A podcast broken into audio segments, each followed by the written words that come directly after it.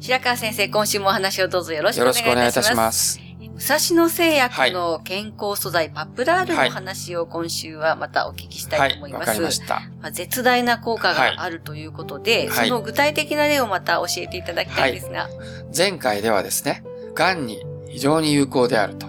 いうことをお話しました。我々の経験でいくと、まあ、飲んで、これだけあの、粘着性のある溶液になっておりますので、ごくごくっと飲むと、それなりに通過するところでは、ぺちゃっとひっつく可能性が高いということで、では、消化器系の癌にいいのではないかと。いうことで、喉頭癌、舌癌、それから食道癌、胃癌、大腸癌と。いうようなものに試してみました。予想通り、これらの癌では非常に、まあ、症例数は多くないんですけども、有効であると。いうことが分かってきました。特に胃がんの中でも難しいとされるスキルス胃がんとか、そういうものに対しましては、大量に使っていただきますと、胃の痛み、食欲不振、吐き気といったそういう症状が強いわけですね。胃がスキルス胃がんのためにもカチンコチンに固まってて、ほとんど動きがない。吸消化吸収できないという状況になります。そういった患者さんにパプラールを大量に飲んでいただきますと、そういう癌細胞から出ているおそらく活性酸素だとか、いろんなものを強力に中和して、症状を極めて緩和することができます。前も申し上げたように、えー、担ぎ込まれるようにしてきた患者さんが、お弁当を食べて、元気よく一人で立って歩いて帰れるというような事例もありました。それで、他の癌ではどうだろうということになって他の癌でも使ってみることにしました。そうしますと、肝臓癌や肺癌、その他の癌、一旦血液に入って、それから癌組織に到達するというものでも、十分な治療成績を大量に飲めば上げられるということが分かってきました。癌に関しましては、一つ一つの癌については、どれくらいの量をどれくらいの期間飲むかということは、個々の症例で違うかもしれませんけども、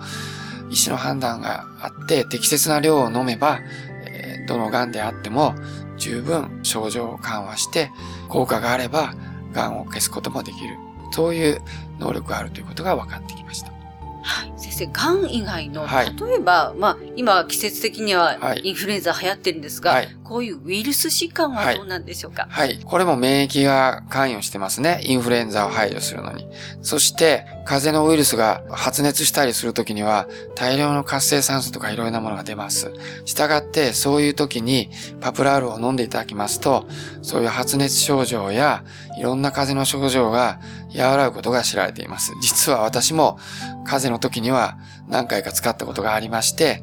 自分でそういう経験をしています。ですので、インフルエンザがだと気がついた時にそのすぐにパプラールを手に入れるっていうのはなかなか難しいかもしれませんけども、全国の薬局で手に入りますので、もしこの放送をお聞きになった方で、あ、そうだ、パプラールがあると思い出された方は、近くの薬局でインフルエンザで夫婦言ってる時に買っていただかれると、そういう効果があるんだと思います。これは早めの時期の方がやはりもちろんそうです。っていうのは、少ないウイルスの時期に投与しますと、ウイルスそのものの活動を封じ込めるという作用がありますので、症状を軽くしたり、潜伏期間を長くしたり、あるいはあわよくば発症から免れるということも当然あると考えられます。そう。はい。あの、武蔵野製薬さんで直接というよりは薬局で。そうですね。はい、全国の薬局のかなりの部分にパプラールが置いてあるとお聞きしておりますし、私もいろんな薬局の方から、うちも置いてありますよとか、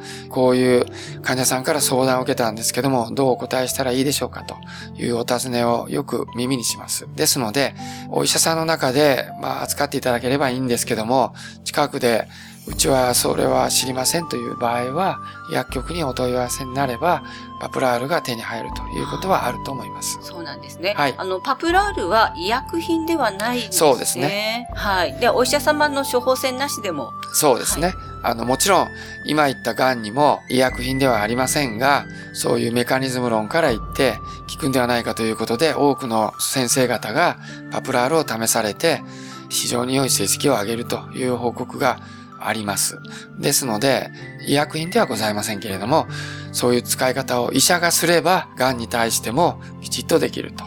薬局さんでは今言ったようなこれこれの病気に対して効きますよということは言えませんけれども、今言ったように、例えばインフルエンザで医師がこのような使い方をするとこうですよということを伝えることは可能だと思います。それで患者さんは聞いていただいて、なるほどということで試される。これは結構なことだと思います。はい。心強い見方ですね。そうですね。はい、ですから、インフルエンザだけじゃなくて風邪とか、そのような同じ感染症を起こした時にも、はい、同じようなメカニズムで効くと考えられますので、試してみられるといいかと思います。はい。ウイルスは分かったんですが、はい、では食中毒のようなバクテリアはどうでしょう？はい。バクテリアに関しても、炎症が強く起こって時は発熱し、例えば胃腸であるならば胃腸炎、それから肺炎であるならば肺炎は起こります。その時にパプラールを飲んでいただきますと、非常に強い抗炎症作用、抗酸化作用がありますので、そういう症状を和らげるということはウイルスの時と同じだと考えられます。したがって、そういう症状がある時にそういうのを飲んでいただきますと、症状を軽減するということがあると思います。実際前にもお話ししましたと思いますが、呼吸器が壊れて非常に強い細菌の感染症を起こす肺気腫だとか、気管支拡張症、そういったものにウイルスや細菌がついたところに大量にパプラールを飲んでいただきますと、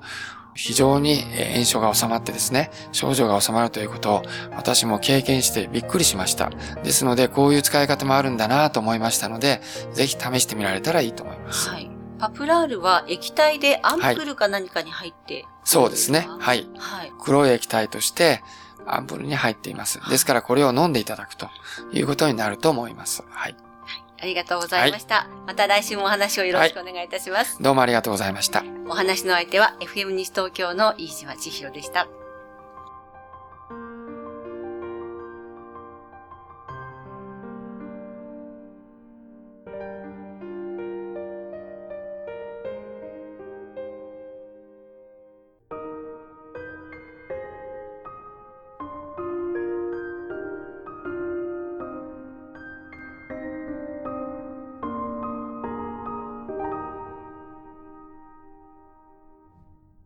野口英世の意思を継ぎ開発されたパプラール。病気のもと活性酸素を分解するのでいろんな病気の回復に役立っています。がん糖尿病アトピー喘息。諦めないで使ってみるといいですよ。健康飲料パプラール。お問い合わせは武蔵野製薬で検索